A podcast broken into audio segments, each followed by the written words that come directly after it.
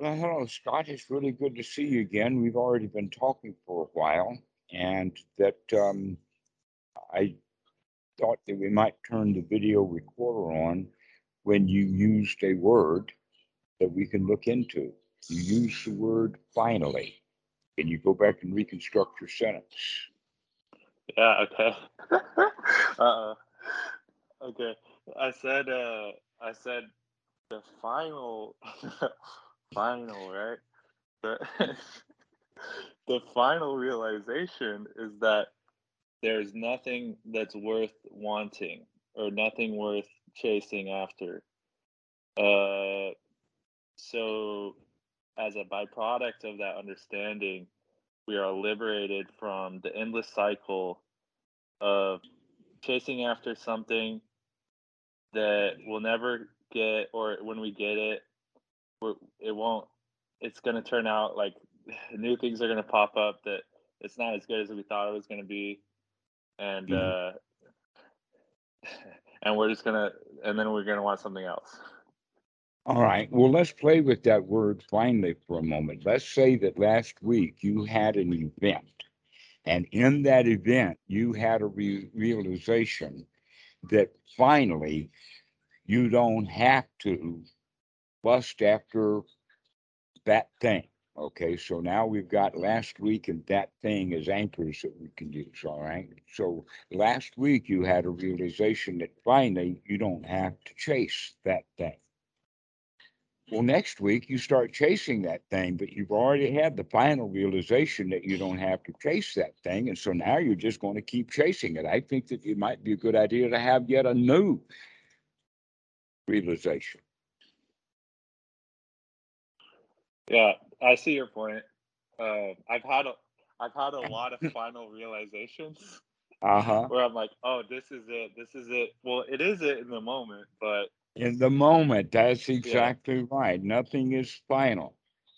The question is do you have the skills to handle whatever happens in this particular moment? As opposed to saying that my skills are so powerful that they prevent things from ever happening. Mm. You're not going to have that kind of skill. Mm. What are the skills to handling Wait, what did you say right before that? The skills to handle whatever happens. Whatever's or... happening, right? Okay, yeah, okay, here are a list of the skills. The first one is the skill of sati, to wake up. The second skill is then to investigate. And then the third is, is to take the right effort to change that mental state into something wholesome. And then the next skill is the feeling of success. I can do this. These are the four skills of the Eightfold Noble Path. We can then further talk about those skills in combination of the skill of being able to get into the first jhana. And then the second skill there is the skill of maintaining that first jhana. All right. So those would be six skills. The skill to keep looking. That's it. Because if you have a final realization, that means you stopped looking. That's the final one. You stop looking. I've got it now. Okay. Uh, the Greeks or the Romans actually, I think, called that resting on old laurels. In other words, I've already had that battle. Therefore, I'm the champion of that battle. Okay. Uh, professional boxers recognize that that great big gold belt that they have, or whatever uh, championship thing that they have, moves from person to person to person. This year's world champion is not going to be next world champion, and only rarely do we find something someone like Muhammad Ali that can do it three times, but even then he took such a beating that he couldn't do it after that. Okay, mm-hmm. that there's only so many times that we can take that beating. But the point that we're making here is, is that once we realize over and over and over again then we are on guard for it next time. So that Ali has eventually say, I don't need to be that champion anymore. It's okay now. I've done what I need to do. I've finished with that. But um, there's still that longing to go back and to get into the fight again. The question is, can he resist that? Or is he going to have a final realization? I got to stop this because I've gotten Parkinson's disease and I've had my head bashed in and I don't need any of that and I'm out of shape. And then somebody comes like uh, King and all of a sudden, I'll give you $10 billion if you just fight. You don't even have to win it, just fight. We need Muhammad Ali in the ring again. Okay. And so now his desire is, I got to go fight again. I got to go fight again. And he's not ready to go fight again. So he needs yet a new realization I got to stop this. So one realization I got to stop was not enough. Okay. Another example, which I've just been talking to a student upon, because he was talking about uh, karmic bank accounts or something like this. Mm-hmm. And um, and he said uh, something about, well, what happens with all my horrible behavior? My answer to that was is that if you're calling past actions that you have done horrible, and yet you continue to do them, and then the next time that you call it horrible, you do it or basically you go do it again when you're not calling it horrible, and then later you call it horrible. Now you're that karmic bank. You're the bank. You're the one who is calling your deeds horrible, but you're continuing to do them. So when he calls it horrible, he's having a realization I've got to stop that. He needs to have that realization when he is doing those horrible things, not remorseful later. So there's another example of it. Uh, let's keep that going in the sense of unremitting mindfulness. Let's keep remembering to look. Let's keep remembering to look. Let's keep remembering to take the effort to say no. Let's remember to take the effort to say no and stop. Stop doing the horrible things. Stop the fighting. And you can have that realization and stop one time, and then you'll go back and start fighting again, unless you have another realization to stop because it's an old habit. So I wouldn't, that, that's, you know, we've talked now five minutes or 10 minutes almost on that word finally. It's a dangerous word. And we can see that it gives us great uh, gratification. Finally, the war is over. Finally, I don't have to do it anymore because we don't see the danger that finally don't work. Mm. Okay. And so later, now we get caught in it because we have the idea that finally I'm over that when in fact we're not. We're not over anything ever. We need to So- always be on guard. Um, would you say that when you die, it's finally? Let us say that that would be something that we can at least admit that you don't know any more than I do, and I don't know any more than you do because no one's ever come back after death to tell us all about it. No one knows. No one knows what happens after a Buddha dies, and no one knows what happens after ordinary people die. You don't know. All we have is a bunch of stories. So if we don't know, can we at least accept that we don't know? And then every time you think about what happens after death, you'll have to be, go through that little sequences to remember to look at you're asking a question you have no answer to, and it's better to throw that question out of your mind because you don't have an answer. All you can do is frustrate yourself by asking what happens after death. And most of the people who come interested in Buddhism, they get really, really stuck on that. rebirth, reincarnation, all that kind of stuff. They're worried about it. That's what that business of the uh, karmic bank account is all about. It's all just magical thinking. It's a magical question what happens after death because we don't know.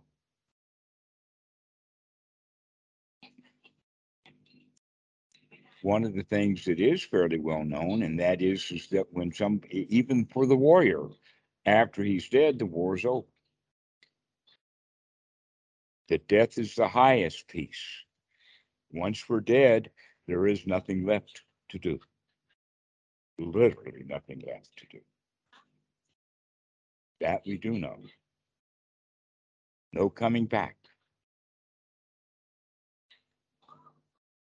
You'll undo things that we did do, making retributions. Once we're dead, gone. And we don't know about anything after that. Guess what? You don't need to know anything about it. It's irrelevant.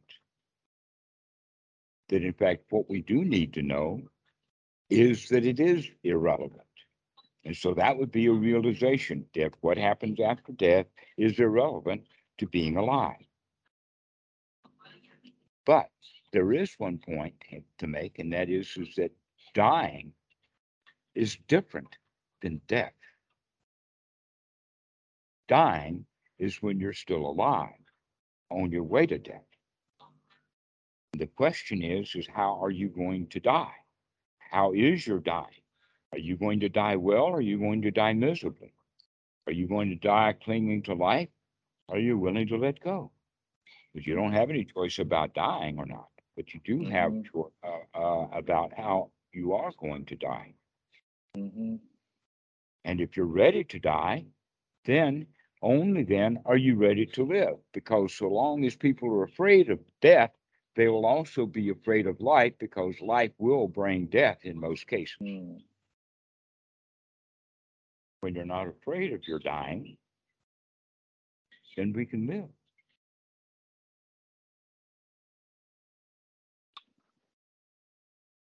Uh, okay, so I was going to say that I have, um, I'm not afraid of death, or like I have come to the realization You I'm don't- afraid of death. You you don't you have the concept that you're not afraid of death. You do not have a snake crawling around you right now.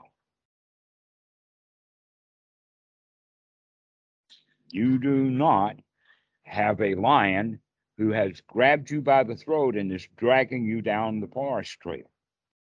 That's when we have to know whether we're afraid of death or not, is when it is there to be seen.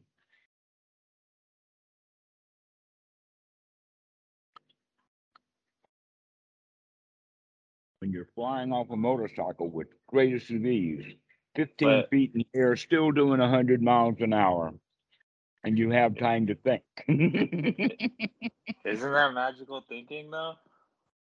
Well, it's uh, imminent. It's right here, right now. Here I am, 15 feet off the ground, going 100 miles an hour, going I don't know where, but I'm heading in that direction. And what's going to happen when I get there, I don't know whether I'm going to live or not.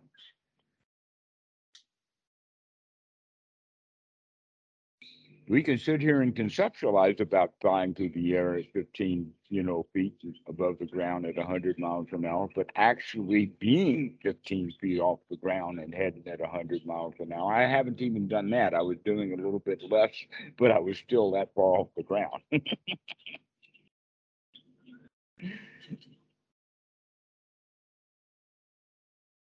At highway speeds, it's dangerous when you're doing it solo. So, You got in the. Oh. You're on a motorcycle or something? yeah, yeah. Oh, okay. Oh, I have, I am not an Evel Knievel because I haven't broken every bone, but I've broken several, about a dozen or so.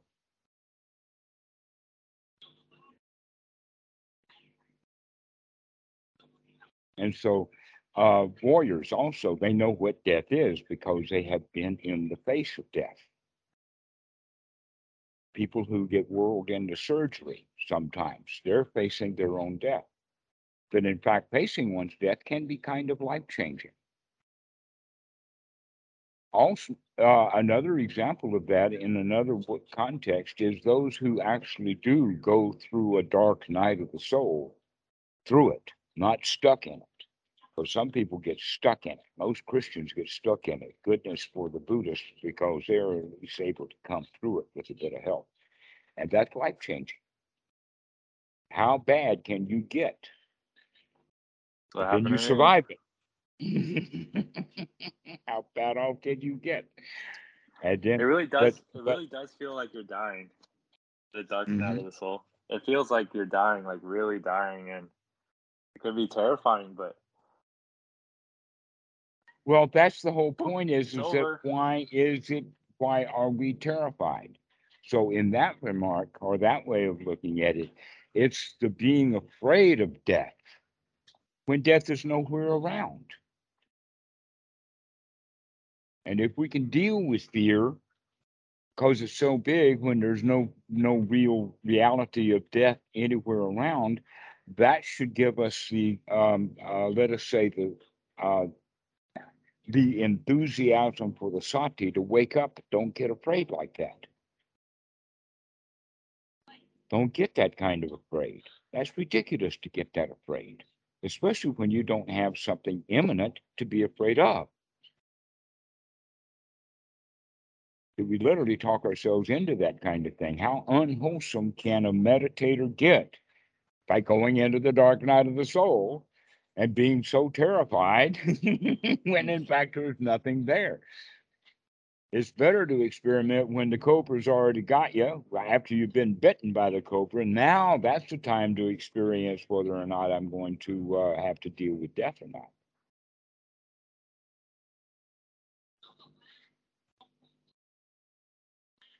when it's imminent.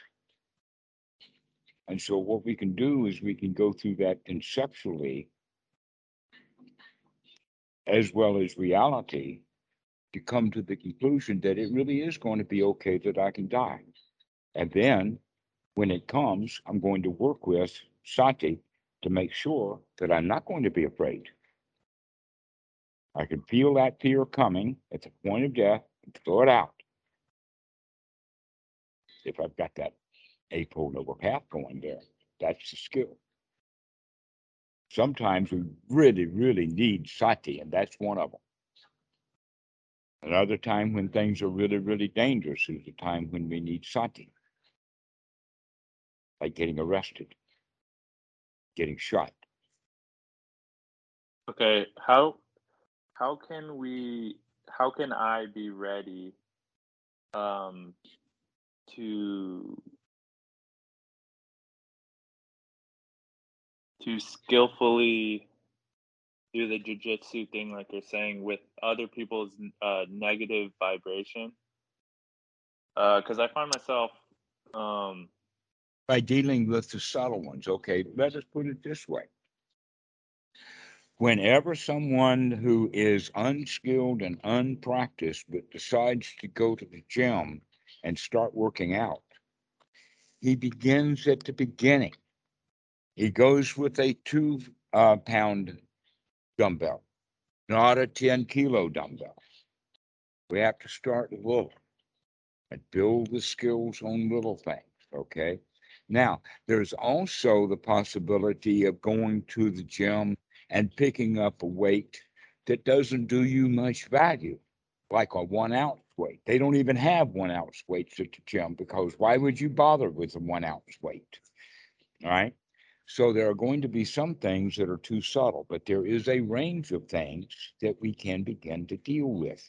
And when we're beginning to deal with that range of things, which is our ordinary reality, the ordinary things that we're dealing with, as we begin to gain those skills in that realm, the easy part, then that will help us gain the skills that we'll need then to start developing the ends. Things that used to be too subtle to be seen or too quick to happen that we didn't see it. Now we can begin to pick that stuff up. But we can also uh, uh, gain the skills to start to deal with things that are really, really, really heavy. Well, if that's the case, then uh, we have to take kind of a different perspective on that what really is heavy is often not starting heavy, it grows heavy. An example of that, yeah, we'll do this. It, it, how heavy is this cup? It's about half full of Uh. coffee or water. How heavy is it? Maybe a couple ounces. I don't. Ah, you've fallen into the trap. You're, I did not ask you how much does it weigh. I said, how heavy is it? Uh, Now, let's go with this, okay? I guess you're holding it up, so it's not heavy. Well, it depends upon how long I hold it up. If I hold it up for five minutes, it might start to get heavy. If I hold it up there for an hour, it's sure going to be heavy. If I hold it up all day long, tomorrow I won't be able to use my arm. Hmm. Okay, so the heaviness has to do with how often that I pick it up and how long I hold it. In that regard, we could say then that I, that, uh, the first jhana can be heavy once you have the skill of picking it up and holding it, picking it up and holding it and holding and holding and holding, and that'll gain you skill.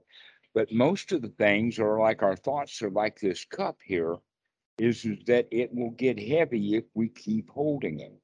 Hmm. The where things are dangerous is because we keep dwelling on it and keep thinking about it and keeping it on the mind over and over again. And we do that ignorantly because we're not recognizing that it's dangerous to keep holding that thing, especially if it's like anger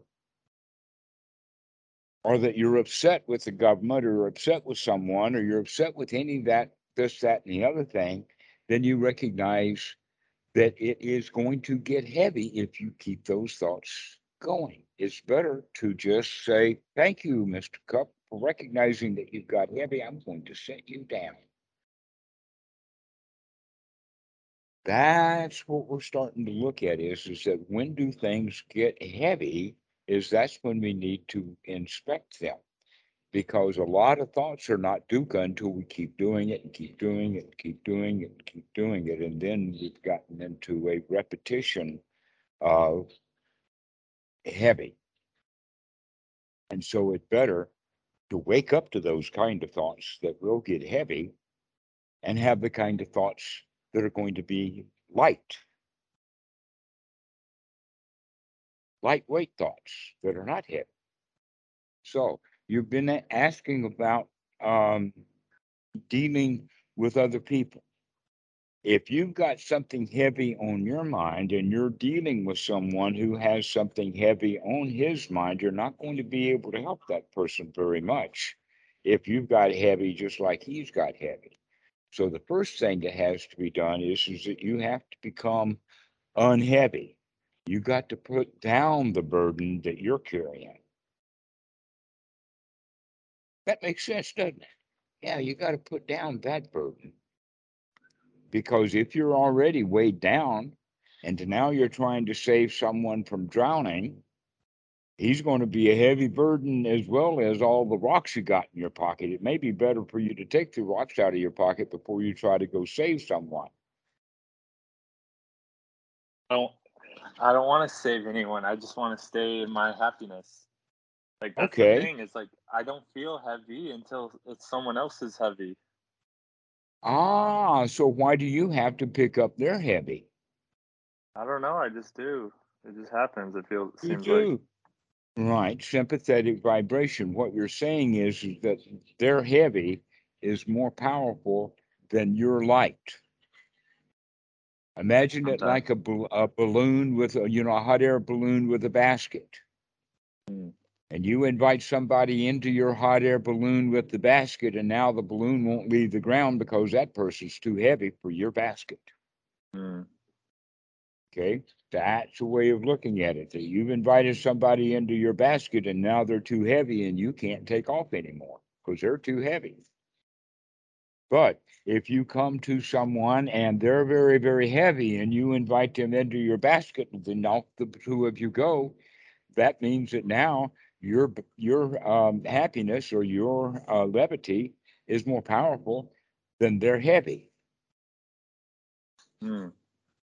All right, this is the quality of mudita. You've heard the, the words uh, um, metta, karuna, mudita, upekkha. Mhm. Of all of those four words, that one is the more important one. And what uh, uh, mudita is pointing at is sympathetic vibrations. That whatever a person is vibrating on, he kind of expects his whole reality to vibrate the way he's vibrating, which means that anybody who comes into that person's sphere of influence, into his reality, has got to vibrate the way that he's vibrating.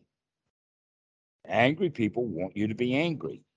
Miserable people want you to be miserable, right? Misery loves company. Anger loves a fight.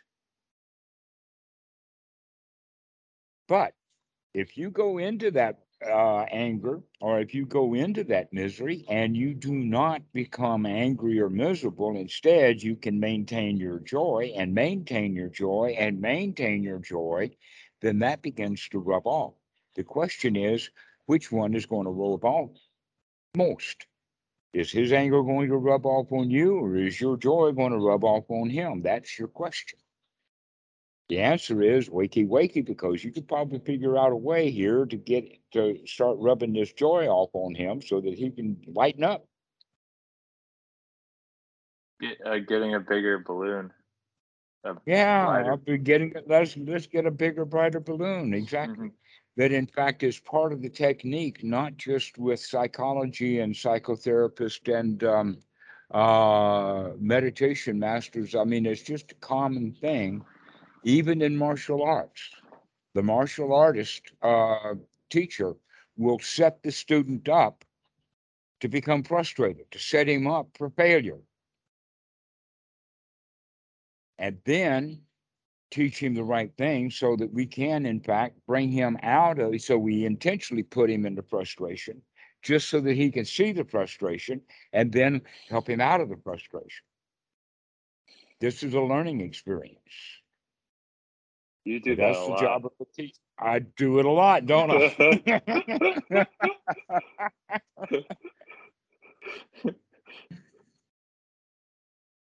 and how I'm doing that is both ways with mudita. Mudita is the um the, the mechanism or the tool.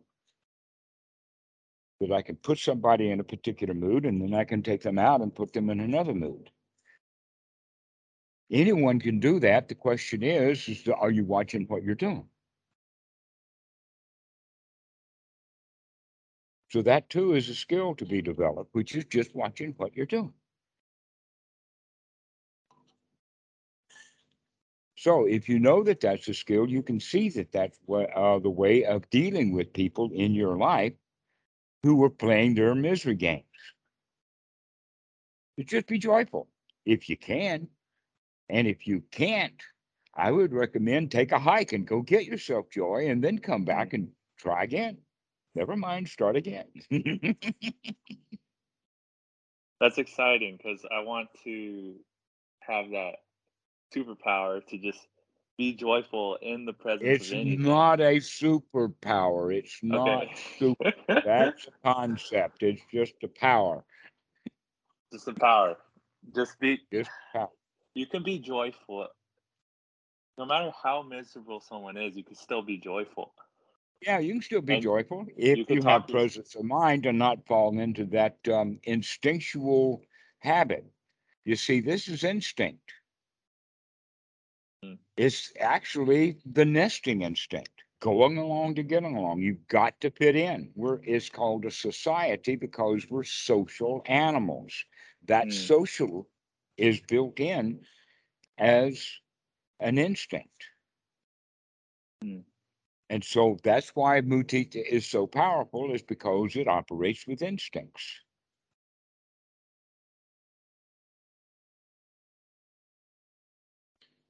And wakey, wakey, don't go down the instinct trail. Keep your wisdom. Don't go on automatic pilot. Look at what you're doing. Decide that you can feel the way you want to feel and take the right effort to feel that way by talking yourself into it.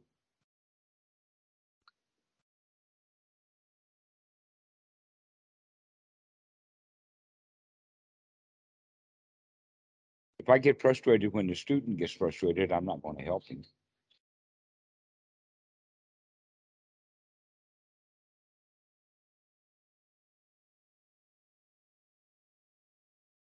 So if you're dealing with anyone who's frustrated, if they can get you frustrated, which is their full intention, they have everyone who is frustrated anytime they're around anyone else, their whole point is to get someone frustrated. And so, can you be uh, wise enough to not get frustrated, knowing that they want you to get frustrated?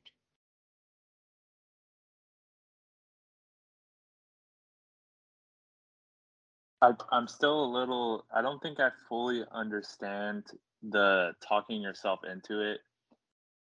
I, I'm not quite sure how to do that. Sometimes, I mean, sometimes it's like, um, I'll just have like a random thought that's wholesome, and then I'm just like, oh, there's a wholesome thought, and then it just turns into more wholesome thoughts and goes.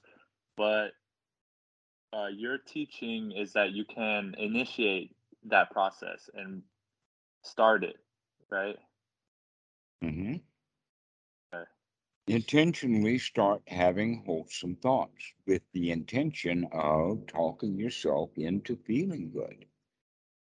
Like, never mind, I don't have to do that right now. What a relief. Give yourself relief. Basically, you could say that uh, even though it's not used often in Buddhism. The Buddha did use this term to great advantage in at least one case. And so I could say now that I finally found a one word definition of Buddhism. What's that? Well, before we can see that we know a three word version, the three word version is dukkha, dukkha nirodha. A four word version is don't worry, be happy. Mm-hmm. Goenka's forward version is never mind, start again. And I use that one as the example because the one word version is the word stop.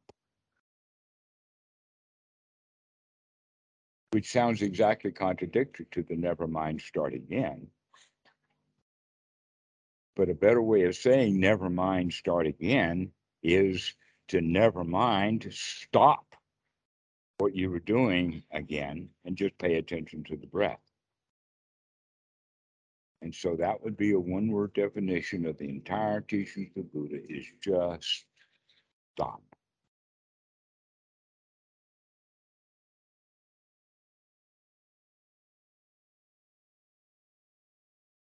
what a relief it is just to stop.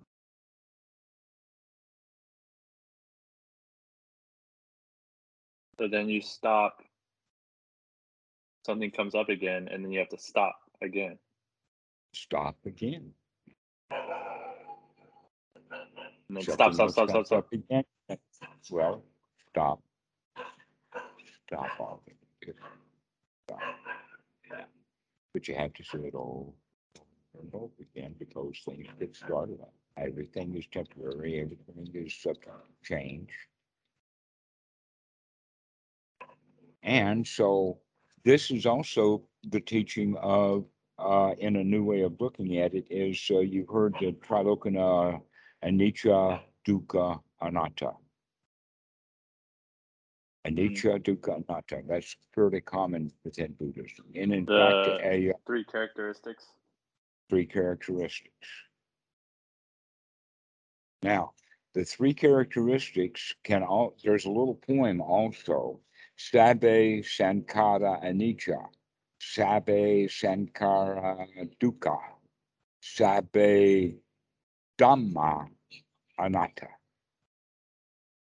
What this means is, is that anything that can change will change. Just like Murphy's Law, anything that can go wrong will go wrong, and it'll go wrong at the worst possible moment, when, which means it's when it's under its greatest stress. The power supplies don't overheat until they're putting out their maximum amount of power. Okay. So this is what we mean by that, is to say anything that can go wrong will go wrong, and it's going to go wrong at the worst possible moment. So the only way that you're going to not get anything to go wrong is to not do anything. Stop. In other words, rockets will not red glare, they will not burst in the air if you don't send up any rockets. And people send up rockets because they want something really desperately, like to get to Mars or the moon or on satellites or whatever like that. And so this is the concept of the Buddha is just stop. You've already gotten everything that you need. So this would be a way of saying this is the whole teaching of the Buddha. And he said that to Angulimala. The Angulimala said, Stop, monk, stop, because he's trying to catch up with him. And the Buddha says, I have stopped. You stop too. And if that's the way that the Buddha says it, then I could say that, okay, well, that's a, a way of looking at the entire teachings of the Buddha. That's what the Buddha does. He stops. Why? Because the job is done. The work that needed to be done has been done, and there's nothing left to do. So why not stop working?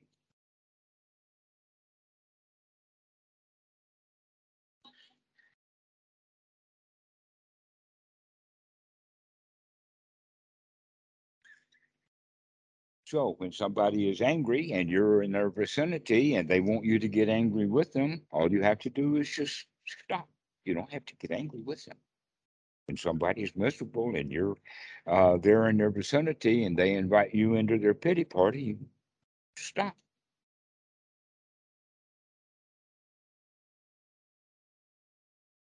Stop doing what you were told to do and start looking at things the way that it's best to be done in this moment. But that kind of realization is not a final realization because you have to keep stopping over and over. You have to realize now to stop. Stop what we're doing. And, and that's the escape. The uh, we talked about gratification, danger, and escape.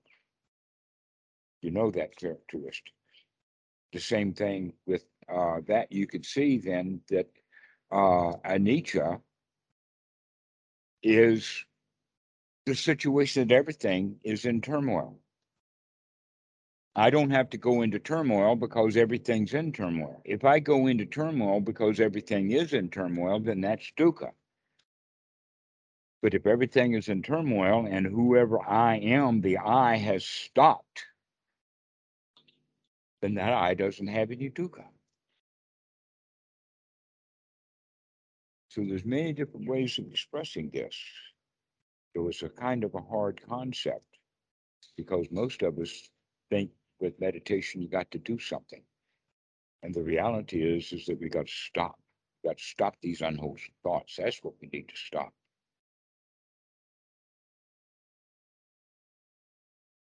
And once we Yeah. stop, then we recognize, hey, now it's easy. Things are so easy now because they're stopped. There's nothing to do now. Uh, yeah. Stopping unwholesome thoughts is wholesome. I guess where I was stuck with the um, talking yourself into it is that I don't know. I, I, I like that better. Stopping unwholesome thoughts. That seems like a more like practical thing to do. Because sometimes if if I try to like think a wholesome thought, it's just me um, it's just like it seems fake. I don't know. You know what I mean? Like it seems fake Well- to just The, Yeah. the, but here's the point now then, is that what we need to do is to stop the fake. Because the fake is unwholesome. Then in fact, what we're saying, what, what many of the students say is, is that if- when I am talking myself into wholesome uh, states, I don't go into wholesome states. When I talk myself into feeling good, I don't feel good. Or when I do feel good, it's still not good enough. Okay, that's that judging, criticizing mind that we need to stop and just start nurturing. And so when I have the thought of, um, never mind, start again, and everything is okay, and it still doesn't feel okay, then we can say, okay, we can stop that too. Just as every, it's already okay. And we keep talking to ourselves about how nice it is and everything is fine. And when we then have that thought of, it ain't good enough yet, that's the thought to stop. That's the hindrance. You stop that thought and come back into, never mind, it's okay. What we actually do is that after we're practicing correctly, then we start judging it, keeping score. That's another way of looking at it. Okay, so this is what we actually in practice of Anapanasati is learning the practice of to stop keeping score.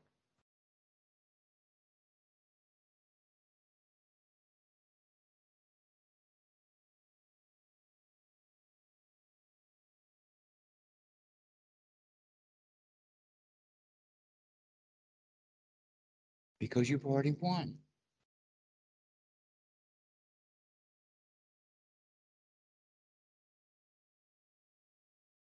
Why do we That's keep trying to rack up the score? Yeah, just you Yeah. already got one. Just stop trying to keep score. Stop Stop trying to compare score. this. Yeah, yeah. stop trying to compare this happiness to the infinite love I was experiencing yesterday or whatever it was. Mm-hmm. Yes, that we often use the past as an enemy. Just like we use perfect as the enemy of the good. Because the perfect is always in the past. Or worse still, is only a concept out in the future someplace. And whatever we have now, we compare against that magical perfection and whatever's happening right now never matches up. It never is up to the scratch of the ideal. That is merely nothing but concept. So that's another way we need to stop our idealization.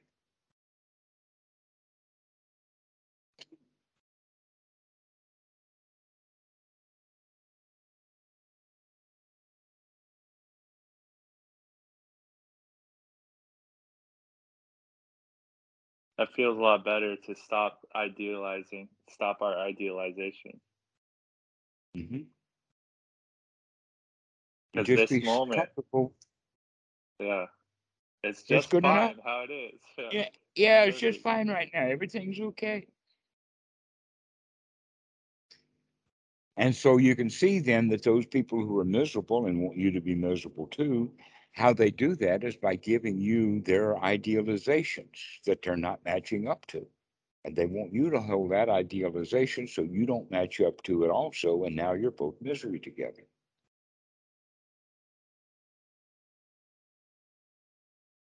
Misery loves company by proving to you that you're not good enough, just like they're not good enough. They proved it to themselves they're not good enough. So they want you to feel not good enough. And so you both can be miserable. And you're already good enough. So stop idealizing because that's how we compare ourselves and then turn into losers because we can't meet our ideals. We can't match up to our own set of standards. That's another point of ignorance is, is that ignorance is, is that we, we take ideals out of the top shelf and put them on the floor and say, now you got to meet this ideal. Mm. Yeah, I, I, de- I definitely done that. like an, an, an enlightened ideal. Yeah, that's that's one of the main ones, right? Yeah. That we that uh, Western Buddhism has a um, an idealistic view of enlightenment, rather than a very very practical view of enlightenment. And then uh, there is, in fact, a very very definite practical view of the word enlightenment, though the word enlightenment is not used in the suttas anywhere, even in uh, well, translators will use it.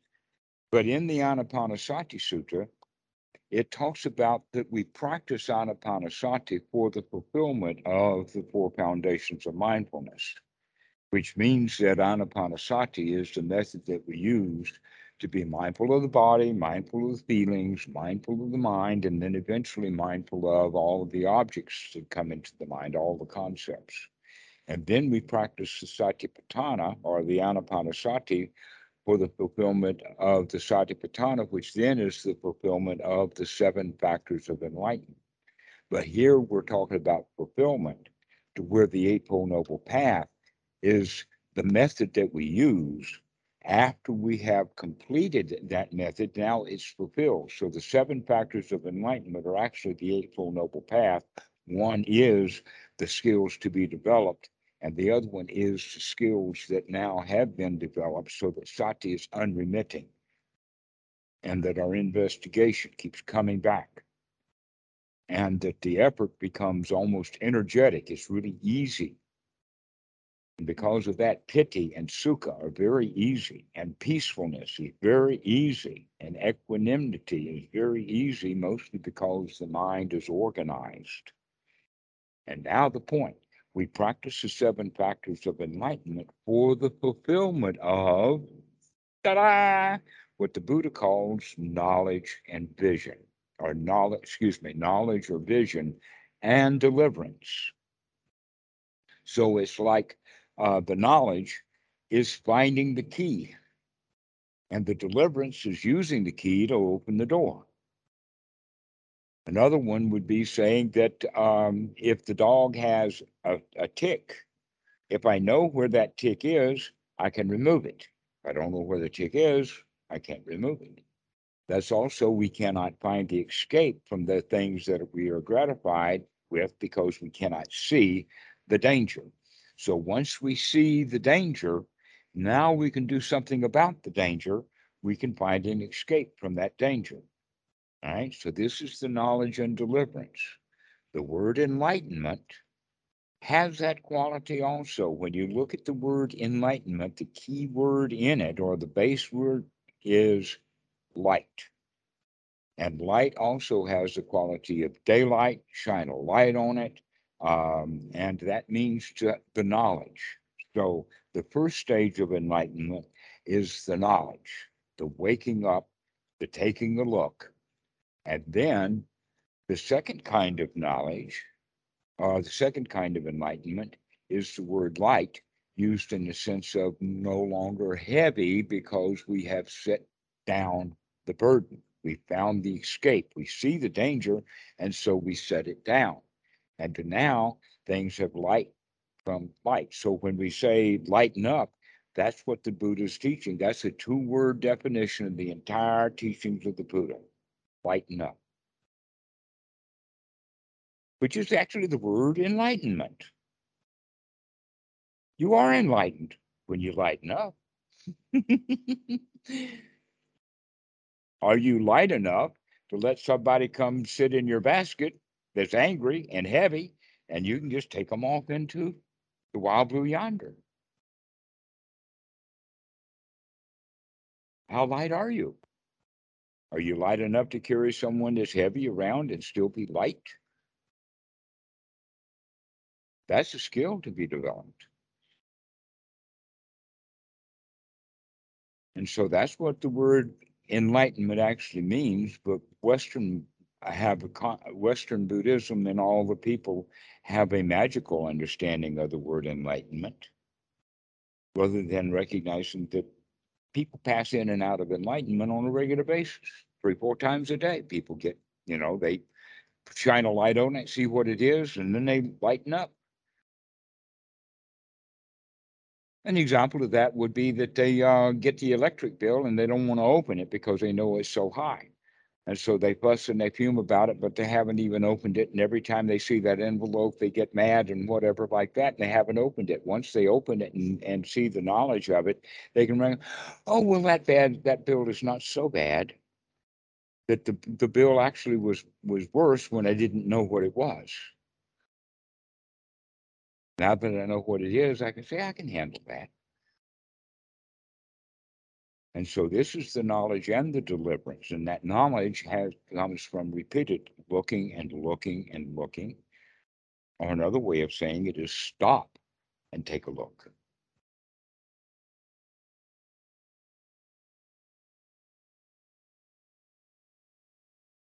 So there's that's all there is to it. There's nothing much more. It's a very easy process, but we had to remember to do it over and over and over again because things are likely to get started up again.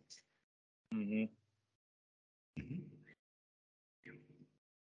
What is going to start up again? Unwholesome thoughts. You're going to get unwholesome thoughts from the angry guy. You're going to get unwholesome thoughts from the miserable guy. You're going to get unwholesome thoughts from your own mind.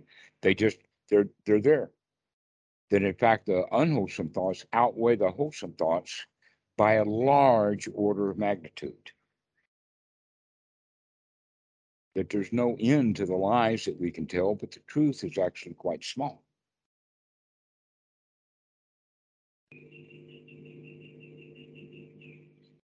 An example would be of how tall are you?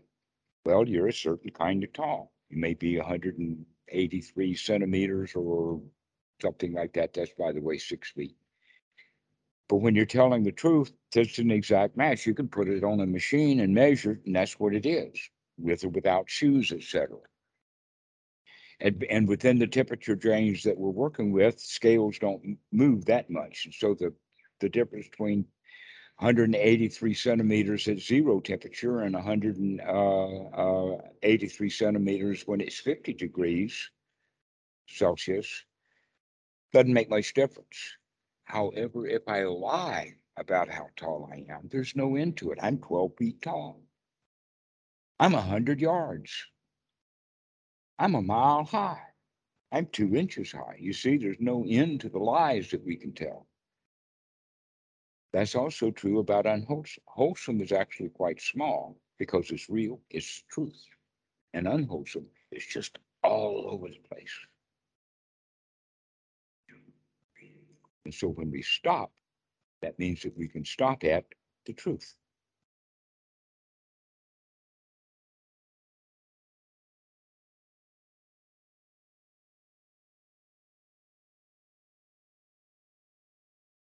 Now, when we feel the sukha, um, then you don't have to stop.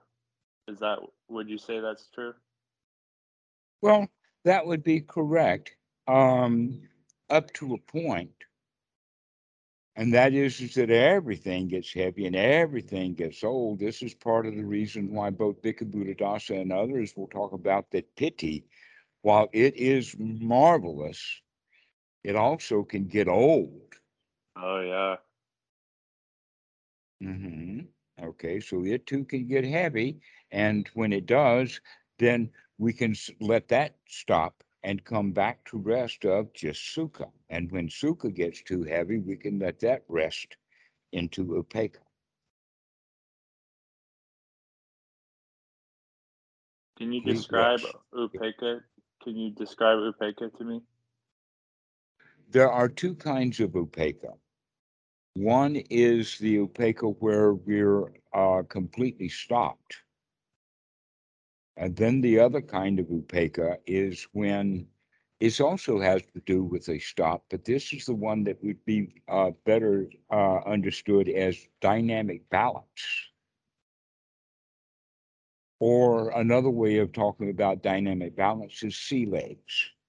That the deck of the ship is back and forth like this. The captain, he's stable. He can walk down that that um, uh, the from the uh, down the deck. He can he can do it because he's been on that boat and he's got his sea legs. The landlubber, the one who is new on large fishing boats. When the deck goes like this, so does he. So in a way, you can say that the, sea captain is wise enough and sharp enough that even though the deck is moving under his feet, he still has stopped. He's not waving like the deck is. He can maintain his balance, dynamic balance. So that would be a way of talking about upekkha is, is that when we come finally come to the point of rest because we have dynamic balance. So even though you have, let's say, the deck wobbling underneath your feet is like you have to deal with people who are angry. You have to deal with people who are sad. You have to deal with people who are unhappy and whatnot. Can you maintain your sea legs of joy and happiness? Or do you have to go get all agitated like they're agitated?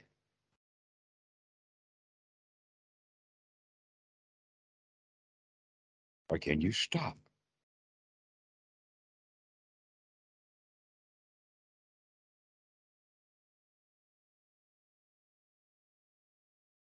So that's the question I guess you could have. That's in fact the investigation. Can we stop? Can we stop these thoughts? And the, the first method would be to by substituting them with wholesome thoughts. But eventually we could just get to the point of just stopping the thought. Mhm. Just stop.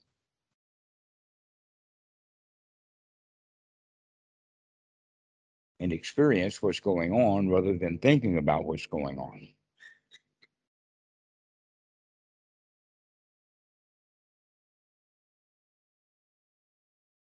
So there's a lot of different ways to talk about it, but always when we're talking about it, we're talking about it in concepts. The question is, can you understand through these concepts that I'm teaching and put yourself into that position so that you understand it?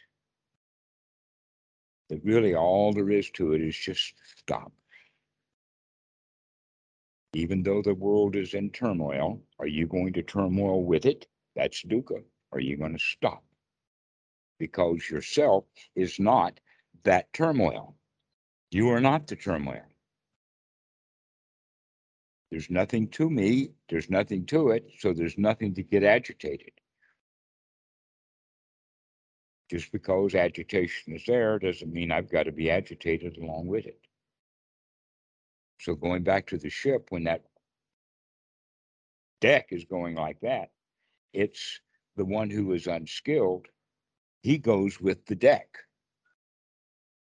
And if he falls down on the deck, he's going to experience dukkha. He becomes the deck. Just like when we're around other people who are angry or miserable, we become angry or miserable because we don't have the sea legs or we don't have the balance to, to stop. Yeah, that's really useful. Okay. Um, remembering to stop. The sati Yeah. is remembering, and then just stop. Yeah, that's the right effort is just to stop. And that feels really good. And then when the good feeling is starts to not feel so good, then you stop again, and you go into something better. And then Uh-huh. okay, I think I get it. I know, I can see. I know you got it this time. That's great. Thank you. And congratulations. You've gotten what we're talking about. Thank. But the right thing to do is just stop. Perfect. Okay, thank you so much. All right, Scott. Well, let's finish this one and we'll talk later. I'm glad Let's that you got it. something really valuable out of it. So now you can go and practice to stop. Will do. Will do. we'll see ya.